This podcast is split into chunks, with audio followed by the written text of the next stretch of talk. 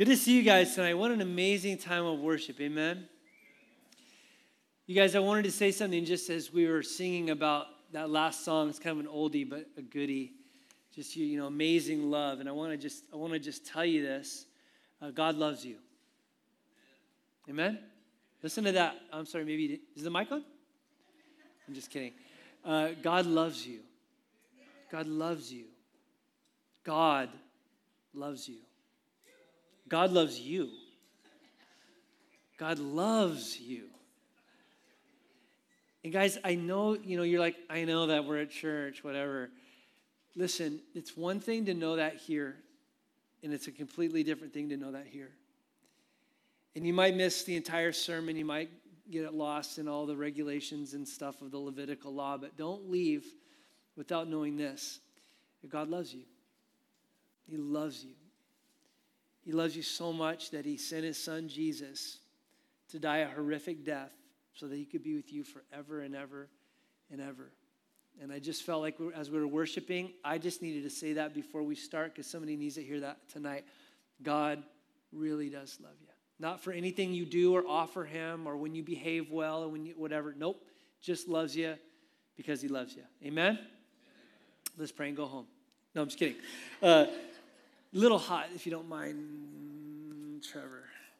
Um, let's go to Leviticus 16 tonight. I'm excited. Uh, you know, I thought last week was amazing in that how the Lord just showed up, amen, and just taught us in, in, in kind of an obscure text um, some amazing lessons. And this evening, we come to actually a, a pretty famous text, and, and it's one that is rich uh, with, with all kinds of meaning. But let's pray and we'll jump in.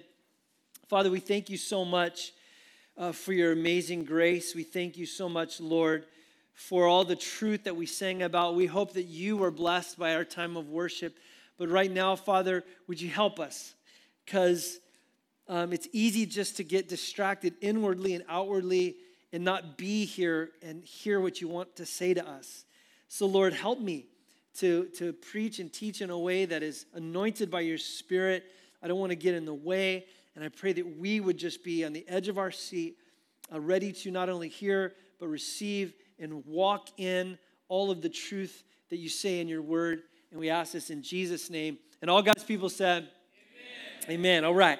So, as we come to chapter 16 tonight, guys, we're actually coming to the end of the first major section of Leviticus. I don't know if you remember back to our introduction to Leviticus. I don't even remember when that was.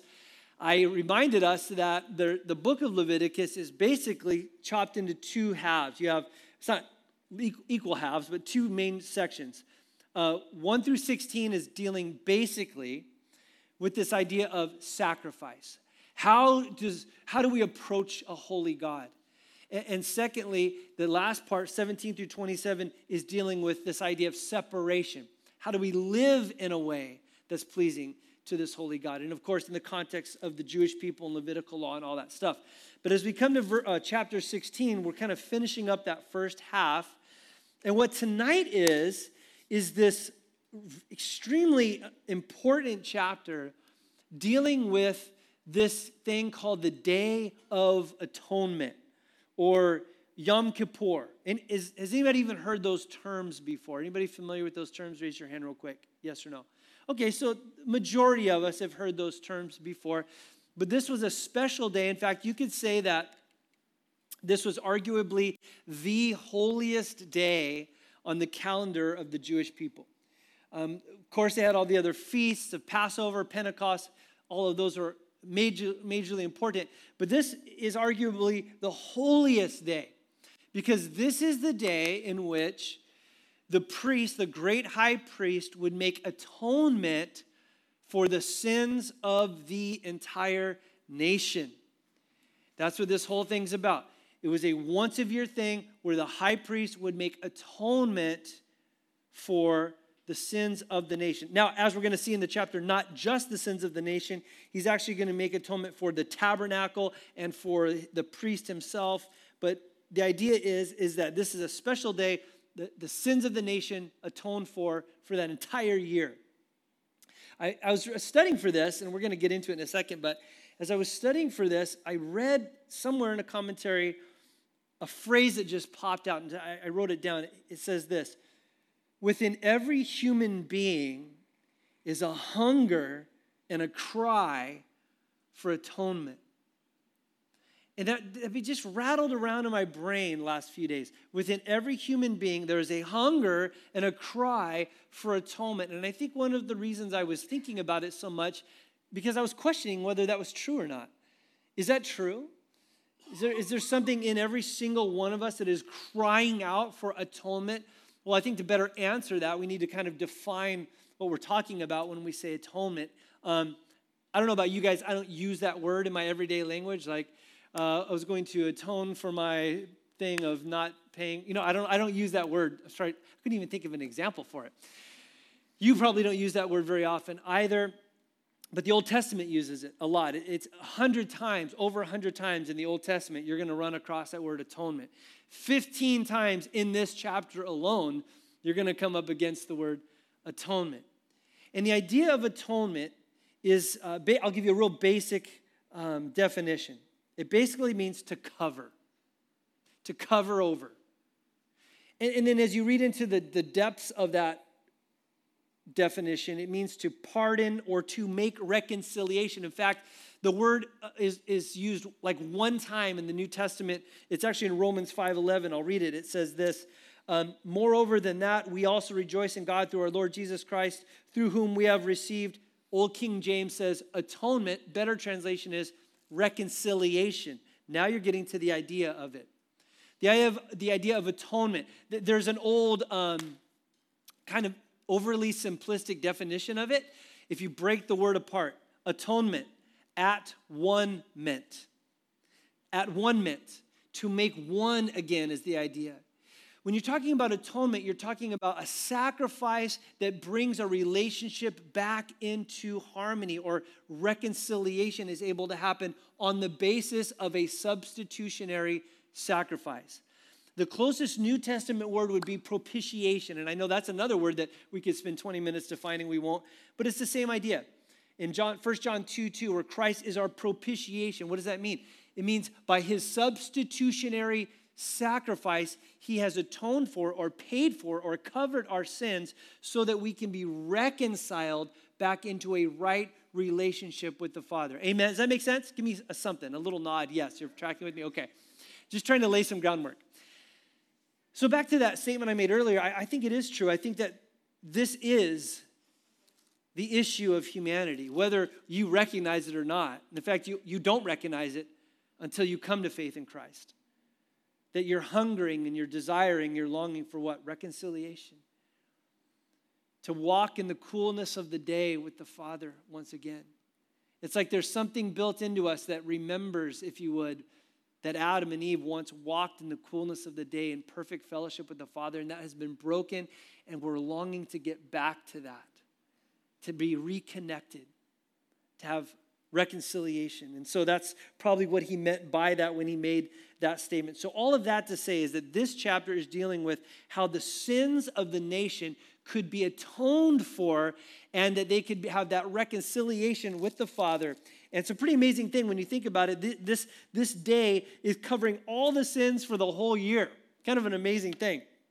Um, this chapter deals with um, not only, like I said, the, the people, but also the place and the priests and then um, a couple other fun facts I was going to give you, but we'll just go ahead and move on. I do want to say this by way of introduction. Again, keep in mind, back to that introductory lesson months and months and months ago about Leviticus. Guys, Leviticus is what we call the seed bed of New Testament theology. What I mean by that is, as we're going through this, this chapter in particular, it's laying this firm foundation to understand New Testament theology. I mean, we look at this, we go, okay, this is great stuff back then, whatever. No, no, no. For you and I to really understand the depths of what Christ accomplished for us, we need to understand this. And I forgot to tell you earlier, you might want to put a finger in Hebrews chapter 9 and 10. We're going to go there later. But you can't even understand Hebrews 9 and 10 unless you understand this chapter. So it's super important another note on that before we move on is that as we go through this, keep in mind we're going to see all kinds of pictures and types of Jesus. The great high priest, Aaron, it's a picture of Jesus. The very sacrifices themselves, picture of Jesus. So it's all about him. Okay, so I know I laid a lot of groundwork, but let's go ahead and jump into the chapter. I want to bl- not blast through it, but I want to move at a pretty good clip so that we can make some applications uh, at the end. You guys still with me? Okay, let's do this. Chapter 16, verse 1. The Lord spoke to Moses after the death of the two sons of Aaron when they drew near before the Lord and died. And the Lord said to Moses, Tell Aaron and your brother not to come near at any time to the holy place inside the veil before the mercy seat that is on the ark, so that he may not die. For I will appear before the cloud over the mercy seat.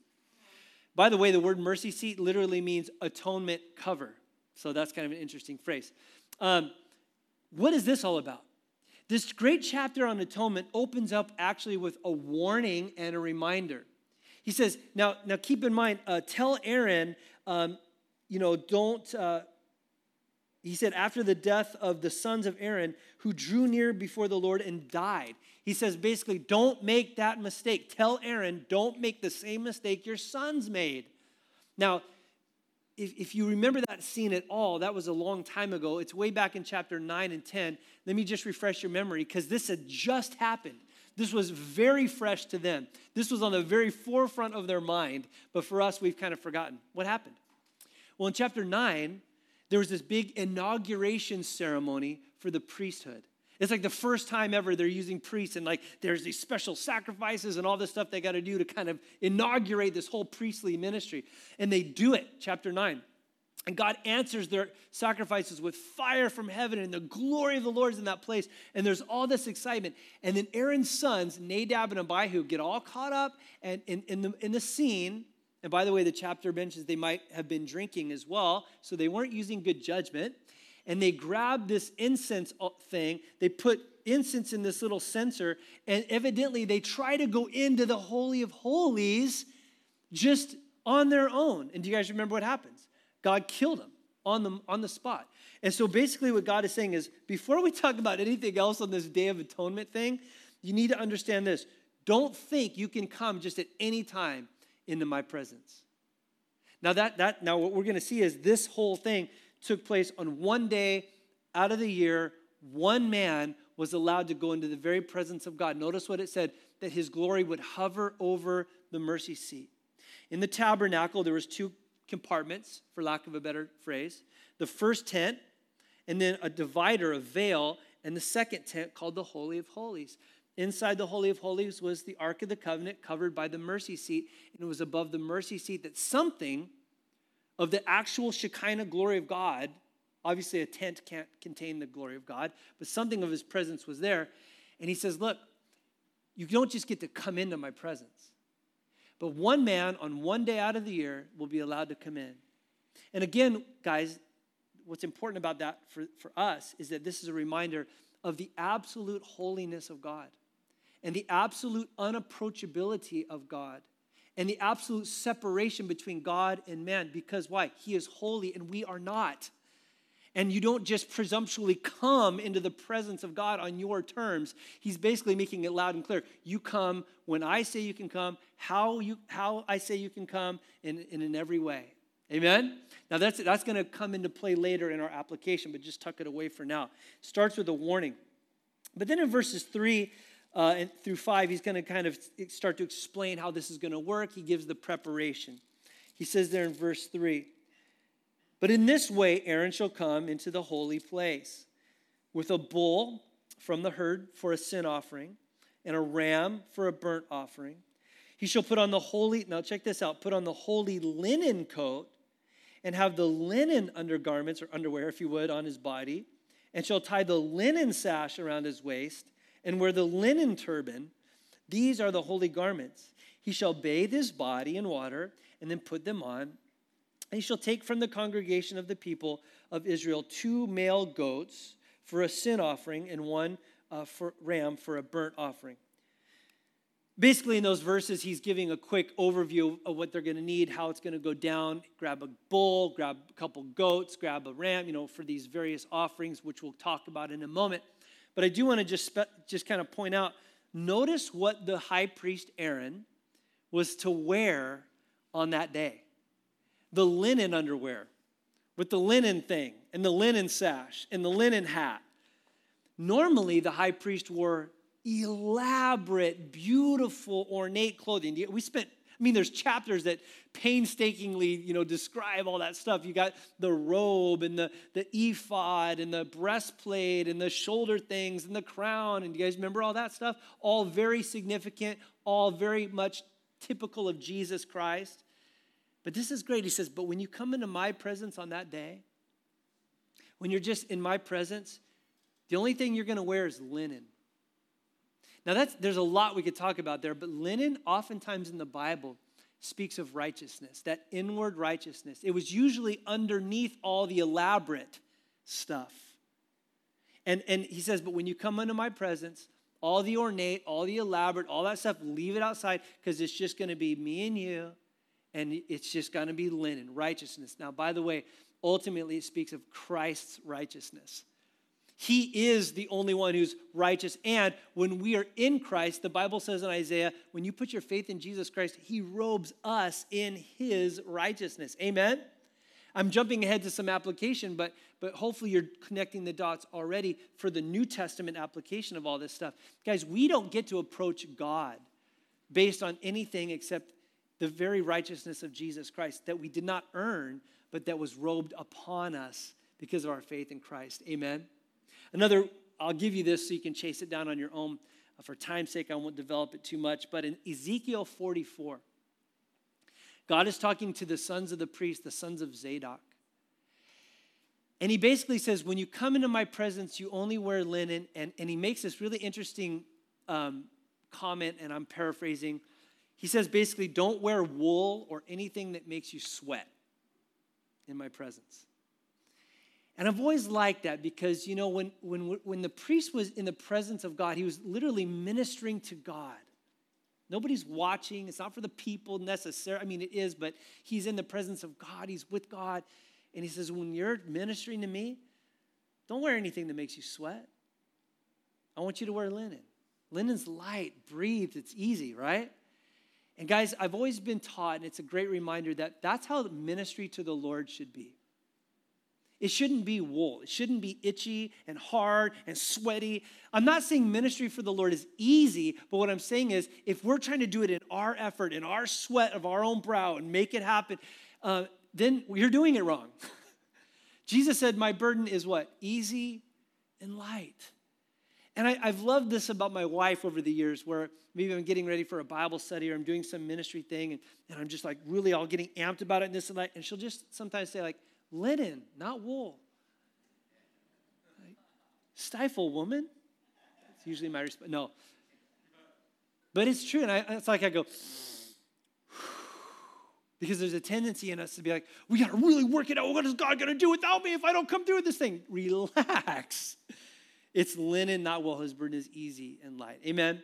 And nothing that causes sweat was to be in his presence. So, verse six, now we get into a little more detail. He says, Aaron uh, shall offer the bull as a sin offering for himself and make atonement for himself and for his house. Then he shall take the two goats and set them before the Lord at the entrance of the tent. And Aaron shall cast lots over the two goats, uh, one lot for the Lord and the other for Azazel. Now that's interesting, probably pronouncing it wrong. Verse 9 Aaron shall present the goat on which the lot fell for the Lord and use it as a sin offering. But the goat on which the lot fell for Azazel uh, shall be presented alive before the Lord to make atonement over it, that it may be sent away into the wilderness to Azazel. So again, he's, he's kind of prescribing what's going to happen here. We'll talk more about this in a moment. But he says, first of all, you're going to need a bull for a sin offering for yourself. Again, we'll talk about that in a sec. But then he says, check this out to make atonement for the people, you're going to need two goats to make this happen. Grab those two babies, those two goat, not babies, but goats. cast die, you know, you know, I said dice, but cast lots, you know, and however they did that. And one lot's going to fall to this goat. Okay, that goat then will be the one that's going to die. And the blood's going to be sprinkled the whole trip. The other goat, that one's going to be Azazel, or as he calls it later, the scapegoat. Now, there's a lot of interesting you know, you can research it all you want. There's some debate on what this even means as Azazel, because it's like a proper name. Some people think it's a proper name of a place, or like even to Satan himself.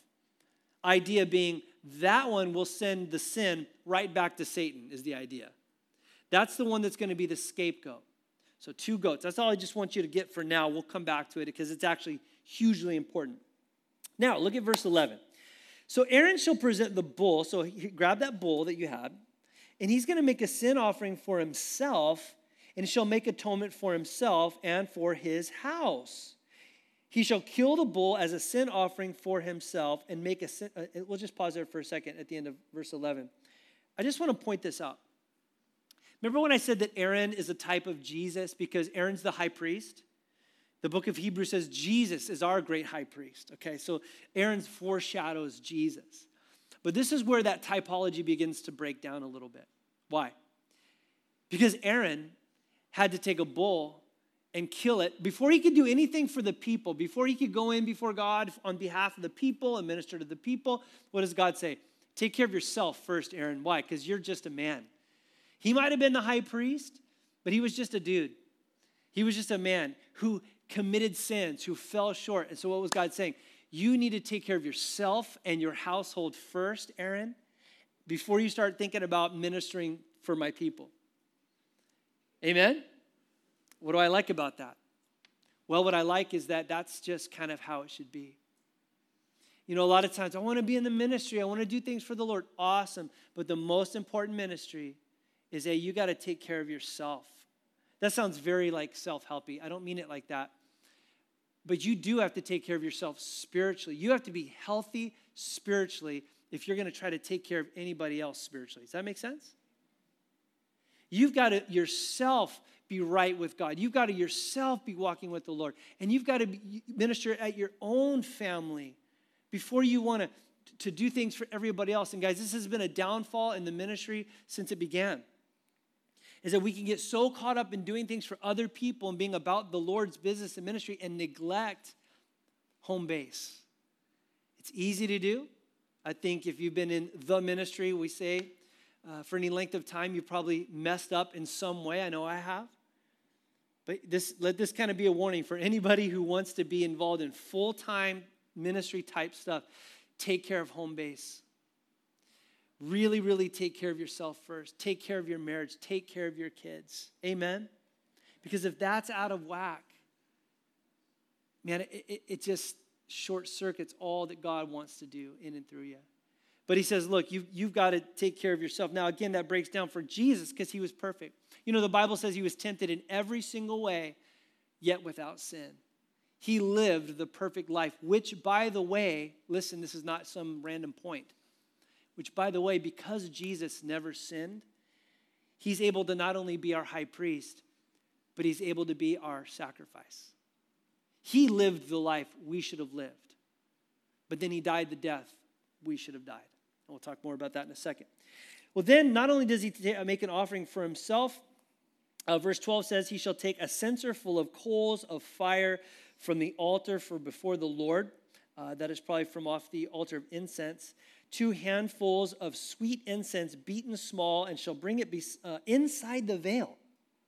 And put the incense on the fire before the Lord, that the cloud of the incense may cover the mercy seat that is over the testimony, so that he does not die. This is so fascinating. Look at verse 14.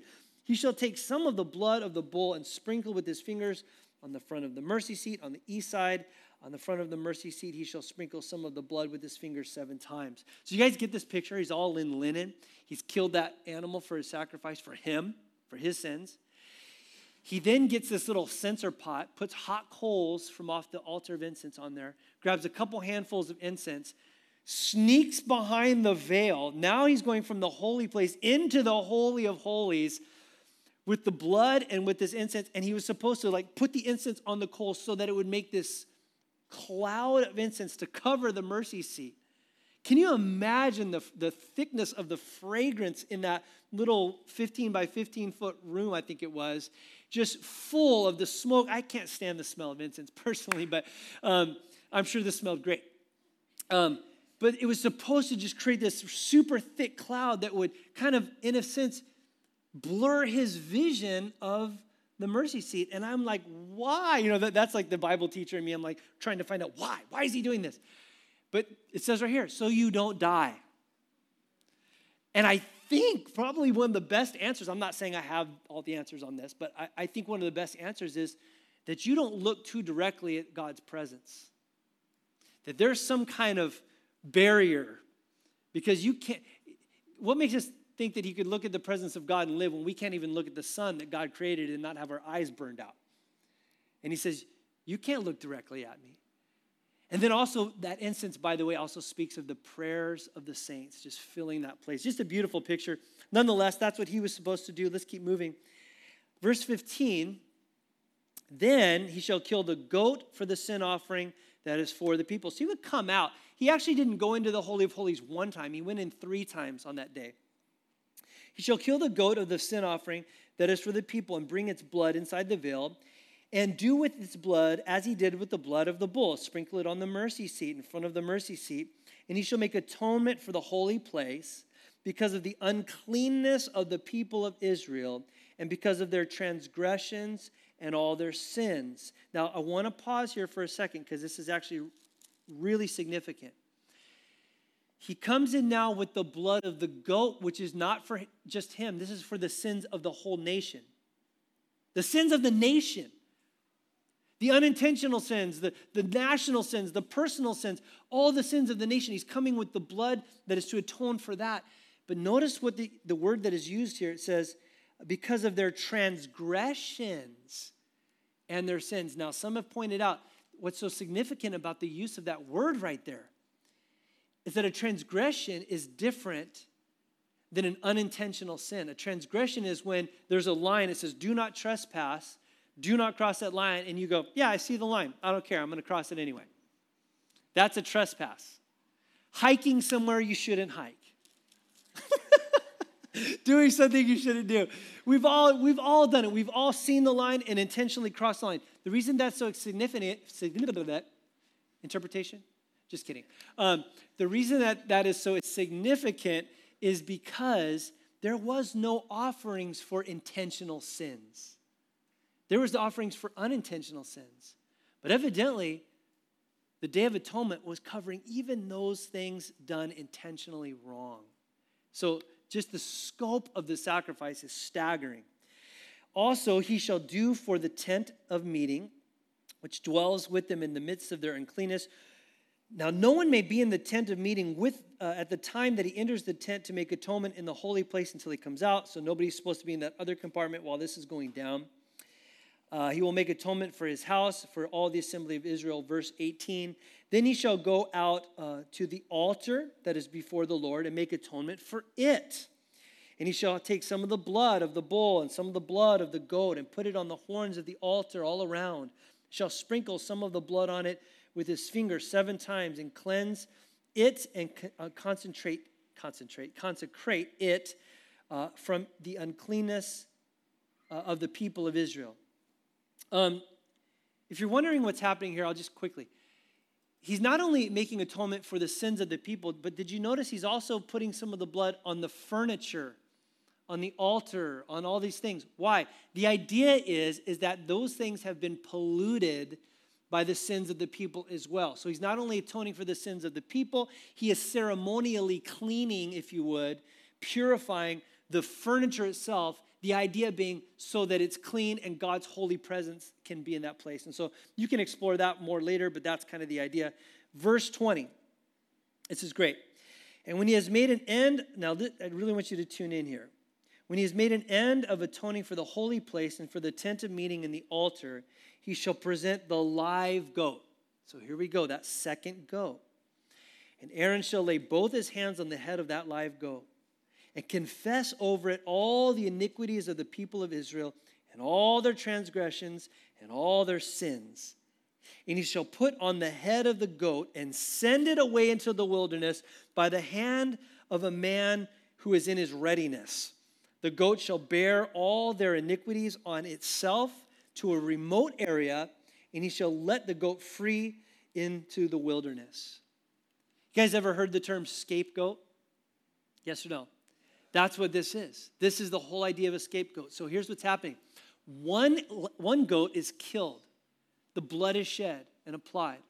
The second goat, they pull it in, they lay their hands on it and confess the sins of the nation, confess by name the specific things.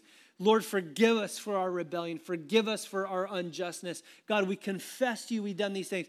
And they're symbolically, guys, transferring those sins onto this goat. That's the whole idea. By putting their hands on it, t- the sins are going symbolically, like through their arms. You can quote me on that. Onto the goat. Now, the goat is symbolically bearing those sins on it. Now, what do they do with the goat? They send it off into the wilderness. Now, when we think wilderness, I think of like trees and beautiful. Wilderness in Judea is desert, barrenness, nothingness. I don't know if this is true. I, I, I, can't verify this for you, but I heard another teacher mention this one time about how you know there's a guy that would go out, but now this is a Sabbath day. They can only travel so far without breaking a Sabbath, right? So what they would do is you did have a, a prescribed area that you could travel without breaking the Sabbath. So they would measure that out and set up a little tent, and then measure out another length and set up a tent and measure out another length. And what they do is they take that goat and like, okay, I can't walk anymore because I don't want to break Sabbath. I got you, boo, and I'll take it from there. And they walk it out and they walk it. And then what they're doing is they escort that thing all the way out of town. Like making sure that thing doesn't circle back. We don't want those sins coming back into town and they let it go and then finally it just it disappears and they make sure it is nowhere to be seen never coming back. And then they would have some way of signaling like uh, flashing something you know from like hilltop to hilltop like it's gone it's gone the sins are gone and it would eventually news would make it back. It, the scapegoat's gone! Now that's beautiful because those two goats speak exactly what jesus christ has done for us his blood was spilled to pay for our sins. The Bible says, without the shedding of blood, there is no forgiveness. But Jesus has not only shed his blood to forgive us of our sin, but he has taken the sin that was on us and he has removed it from us as far as the east is from the west. Amen. The Bible says in Jeremiah 31 and in Hebrews chapter 8 that there will become a new covenant in Christ. And part of that new covenant is that he would remember our sins no more. Can somebody say amen? amen? You're not only forgiven, your sins have been removed from you. They're, they're not attached to you anymore. They've been dropped into the ocean. Isaiah says they've been thrown behind the back. The, uh, the, the pic, whatever picture you want to use, the point is, is that your sins are no longer connected to you and they will never reunite with you because Christ has not only forgiven, he has forgotten. How can you, well, how can God forget anything? He's God. He's got selective amnesia. He just chooses never to remember those sins again. I heard somebody illustrate it like this one time. You know, if you, you sometimes come to God in prayer and you're like, God, I'm so sorry. And I confess that I did this. And okay, thank you, I'm forgiven. But a day goes by and you're still a little guilty about it. Lord, I want to ask you to forgive me for that thing. And it's as if God says, What are you talking about? I don't even know what you're talking about. What thing? Because he chooses to forget our sins. Amen? We're going to circle back to that because it's too good not to. But let's uh, move on. Verse 23. Now Aaron shall come into the tent of meeting and shake off, uh, or excuse me, take off the linen garment. He might have shooken, I don't know. Um, that he put on when he went into the holy place, and he'll leave it there. He'll take a bath uh, or bathe his body in water in a holy place, um, and put on garments and come out and offer his burnt offering and the burnt offering of the people, and make atonement for himself and for the people and the fat of the sin offering he shall burn on the altar. And he who lets the goat go to Azazel shall wash his clothes and bathe his body in water. And afterwards, he can come back into the camp. He's like, You touch that goat, go wash. You go take a bath. You don't get to come in until you do. Verse 27 and the bull for the sin offering and the goat of the sin offering, whose blood was uh, brought in to make atonement in the holy place, shall be carried outside the camp. Their skin, their flesh, their dung shall be burned up with fire. We covered a lot of these things in earlier chapters. Verse 28 And he who burns them shall wash his clothes, bathe his body in water, and afterwards he may come uh, back into the camp. Oh, the only thing I really want to point out in this paragraph is, is, is the next thing that happened, which is verse 23. After Aaron made atonement for his sins with the bull, after he made atonement for the sins of the people with the two goats, then what do they do? They bring in, um, I want to make sure I say it right.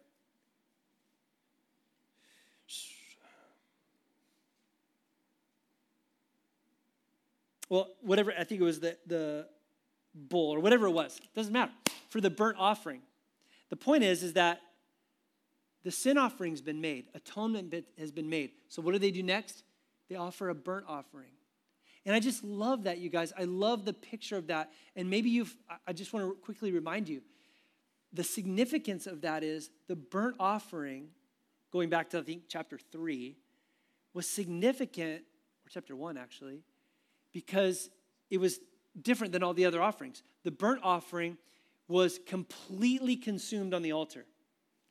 All the other offerings, some portion of it came back to the priest or to the person who brought it, or both, and they had like a barbecue with God, was the idea. But the burnt offering was you took that animal and you gave the whole thing to God. You just burned the whole thing. You didn't take any back to eat or whatever. It's all, and the idea was just like that entire animal is being burned up and just consecrated to God, so too my life is fully yours, God. It's, it's exactly what Paul says in Romans 12. Pastor Steve brought it up on Sunday. After 11 chapters of doctrine of all that Jesus has done for us, in chapter 12, finally, Paul pulls the trigger and says, Therefore, I beseech you, brothers, by the mercies of God, that you present your bodies as what? Living sacrifice. He's, he's drawing on this, uh, this picture. God's not interested in you bringing a dead bull anymore. He says, bring your entire life. But when does that happen? When you understand all that Christ has done for you.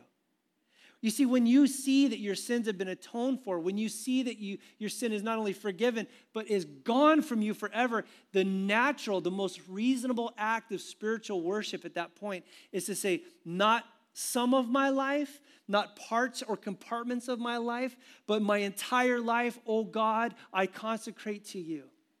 Amen? And guys, that's the only time that that happens. Now, I can be a pastor up here, I can be like, come on, give your life to Jesus. It's, it's dumb for me to do that. Because you will give your life to Jesus. When you see Jesus, finally see Jesus on that cross for you and for your sins. No one's got to tell you to dedicate yourself to Christ. Because when a person gets it, when a person finally understands all that Christ has done, by grace, they fall on their face and they say, Lord, not some of my life. You get all of my life. Amen? That's the burnt offering that, that's brought, and it, the order of that is significant. Well, let's, let's wrap this up and then we'll get past the introduction. And it shall be a statute to you forever in the seventh month, and on the tenth day of the month you shall afflict yourselves and do no work, neither uh, either the native or the stranger who sojourns among you. Verse 29, uh, just note the timing of it. Um, the seventh month, the tenth day, usually around October, November. I think it's September 28th this year is Yom Kippur. Um, notice that they're to afflict themselves and to have a Sabbath. Verse 30. For on this day shall, uh, atonement shall be made for you to cleanse you. You shall be clean before the Lord from all your sins. It, listen, it is a Sabbath of a solemn rest to you, and you shall afflict yourselves. It is a statute forever. And the priest who is anointed and consecrated as priest in his father's place shall make atonement wearing the holy garments. Now, just pause for a second. The other element of this Day of Atonement, guys, don't, don't lose me yet, is that while all this is happening, the people are to do two things. Number one, they're to afflict themselves, literally to fast. This is the one day in the Jewish calendar where it was like a mandatory fast. Afflict themselves. Don't eat that whole day. Afflict yourself. And they were to have a Sabbath. That was, they were not to go to work. It wasn't like, okay, I'm gonna, I'm gonna fast, but I'll just keep myself busy working. No, God says, I want you to sit still and I want you to eat nothing and I want you to afflict yourself. Now, listen, He's not saying afflict yourself, beat yourself so that you can atone for your own sins. That is not what He's saying. But what He is saying is this I want you to take this seriously. I want you really to have a penitent heart. I want you to take this time to really, truly seek me and fast and pray and slow down and just stop everything. And it would seem as though the only thing that would keep the Day of Atonement from taking was if, if they did it with an insincere heart. Otherwise, it's just a religious activity that they would go through. Is that not a great word for us, guys? Isn't that not a great word for church? Isn't that not a great word for God's people throughout all the ages? That we are so capable of going through outward religious activity and our heart being a million miles away? That we can come into a worship service and sing the songs and, and all that, but our heart a mile away from God? And God is saying, I want you to take this seriously, to be penitent, and to really truly do business with me. Now, I'm going to reserve the right I don't even know if I have the authority to do this, but I'm going to do it. I'm going to reserve the right to come back to verse 29 and following maybe next week because there's some more I want to talk about with this idea of fasting and prayer. Lastly, he shall, verse 33, make atonement for the holy sanctuary, and he shall make atonement for the tent of meeting and the altar, make atonement for the priests and the people and the assembly, and shall be a statute forever for you, that atonement may be made for the people of Israel once in the year for all of their sins. And Aaron did as the Lord commanded Moses. Now, I do see the time, and I'm going to abbreviate my notes here real quick, but I, I don't want to leave without at least drawing a couple of, I think, important applications to this. Um, you might want to turn over real quick to Hebrews chapter 9. And again, I, I won't read all of what I was going to read necessarily, but I, I want you to have a finger there so you can reference it. As we, as we look at the Day of Atonement, as we consider how it applies to us in the New Testament, um, we realize that it all speaks of Jesus. Amen? Of his sacrifice for us, of, of what he accomplished on our behalf, and how our sins are atoned for. Um, but there's two things in particular that I just want to point out. I'll just give them to you right now, and I'll go back and kind of elaborate on each one. The first one is this idea of conscience. If you're writing notes, the first one is conscience. Here's what I mean by that. Let me start actually by just reading a little bit. This is from 9, uh, Hebrews 9, verse 13. If the blood of goats and bulls and sprinkling of a defiled person with the ashes of a heifer sanctify for the purification of the flesh, listen to this. How much more will the blood of Christ, who through the eternal Spirit offered himself without blemish to God, purify, listen, our conscience from dead works to serve the living God. Now look at chapter 10, verse 1. For since the law was but a shadow of the good things to come instead of the true form of these realities, it can never, by the same sacrifices that are continually offered every year, make perfect those who draw near. Otherwise, would they have not ceased to be offered since the worshippers would have been cleansed and would no longer have any consciousness, consciousness of sins? But in these sacrifices, there is a reminder of their sins every year. Now, this is the verse I want you to hear. Because it is impossible for the blood of bulls and goats to take away sin. Guys, this is all important. Hebrews is basically teaching us in that section, there's a lot there, but listen, that the old Levitical system was incomplete. And it didn't work for a lot of reasons. But one of the biggest reasons is it could not deal, this Day of Atonement, though God honored it and covered the sins of the people, it could not deal with the conscience of a person dealing with their sins. The word conscience simply means to have knowledge, to be aware of your sin. Intuitively, the people of God knew, yes, praise God, by virtue of the fact I brought these goats in faith, God has covered my sin. but they knew that they still didn't have their sins completely taken away. Why? Because it's impossible for the blood of a goat or the blood of a bull to adequately pay for the sins of a human. It's, it's, it's not balanced. Does that make sense? So intuitively, they understood it's not a fair trade off. It's not a fair trade off. I mean, God, thank you for honoring this by faith and covering my sin.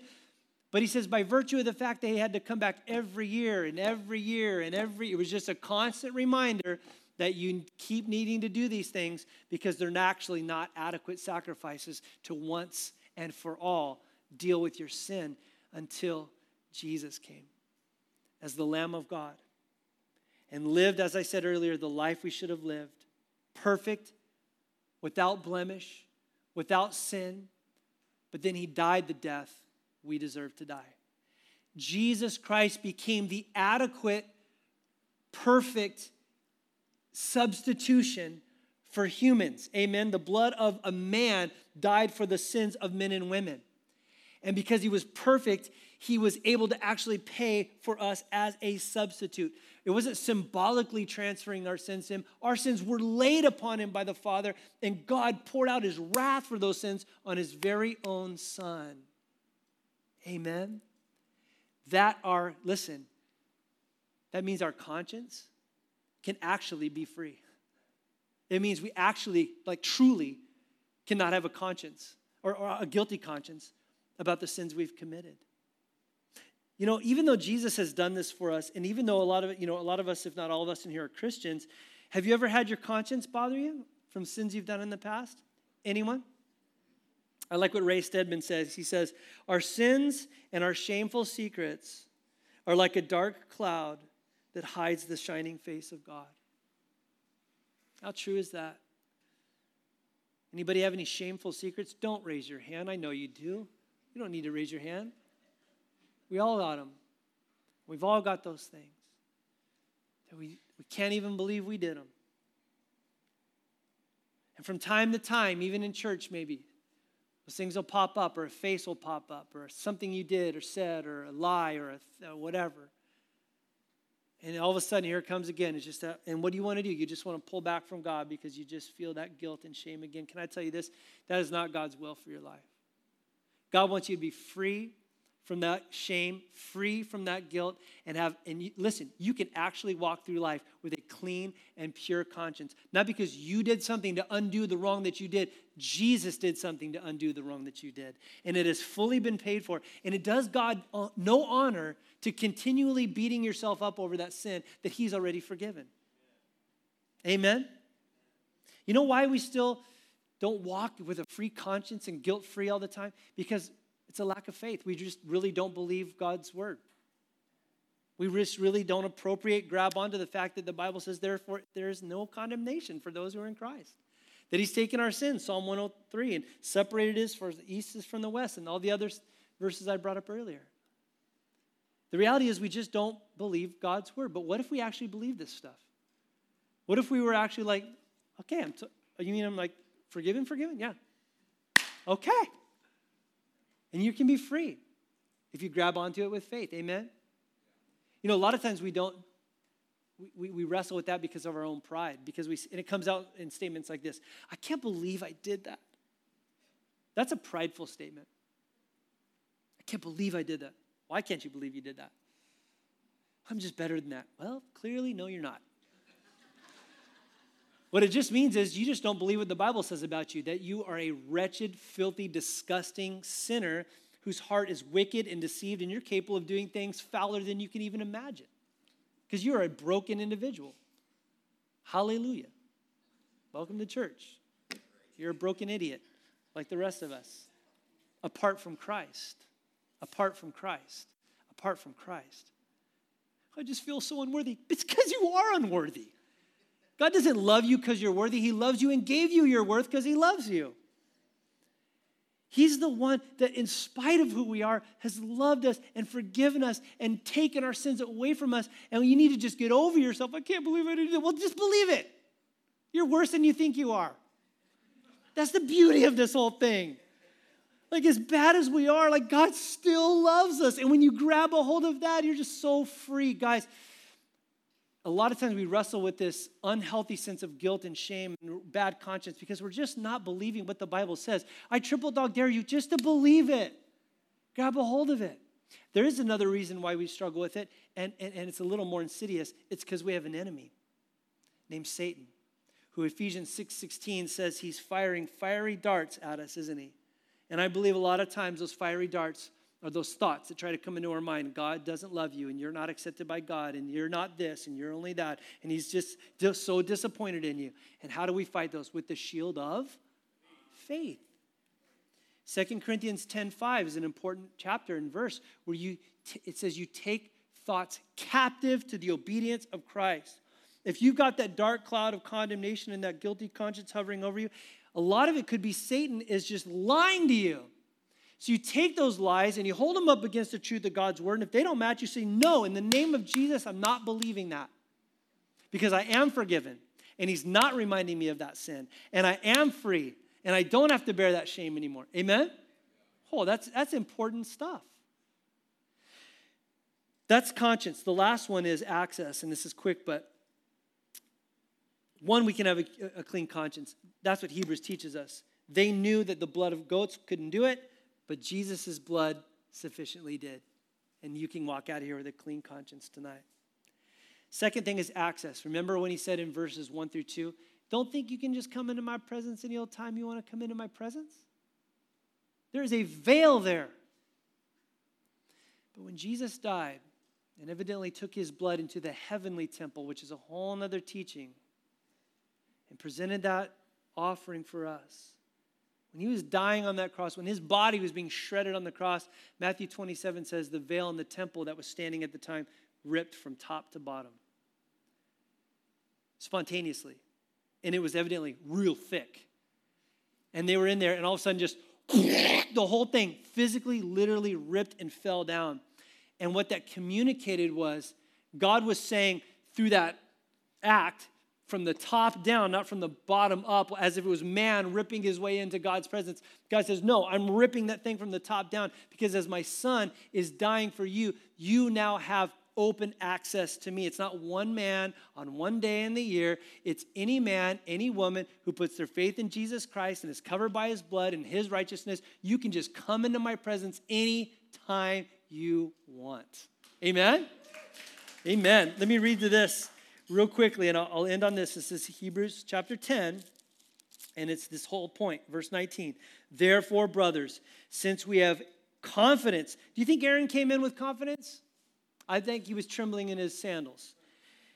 We have confidence to enter the holy place by the blood of Jesus, by the new and the living way that he opened for us through the curtain, that is the veil, that is through his flesh. And since we have a great high priest over the house of God, let us draw near with a true heart and full assurance of faith, with our hearts sprinkled clean from an evil conscience and our bodies washed with pure water. You guys, we could go on and on. But this is the language of the New Testament. Not stay away, but what? Come on in. Draw near. We have open access to the, to the very presence of God. I'll go one step further. The Bible teaches this. You see, there is no temple anymore. And there should never be another temple in the sense of life. There's going to be, but we don't need it there to be anymore because there's no need for any other sacrifices. And God has changed the program around.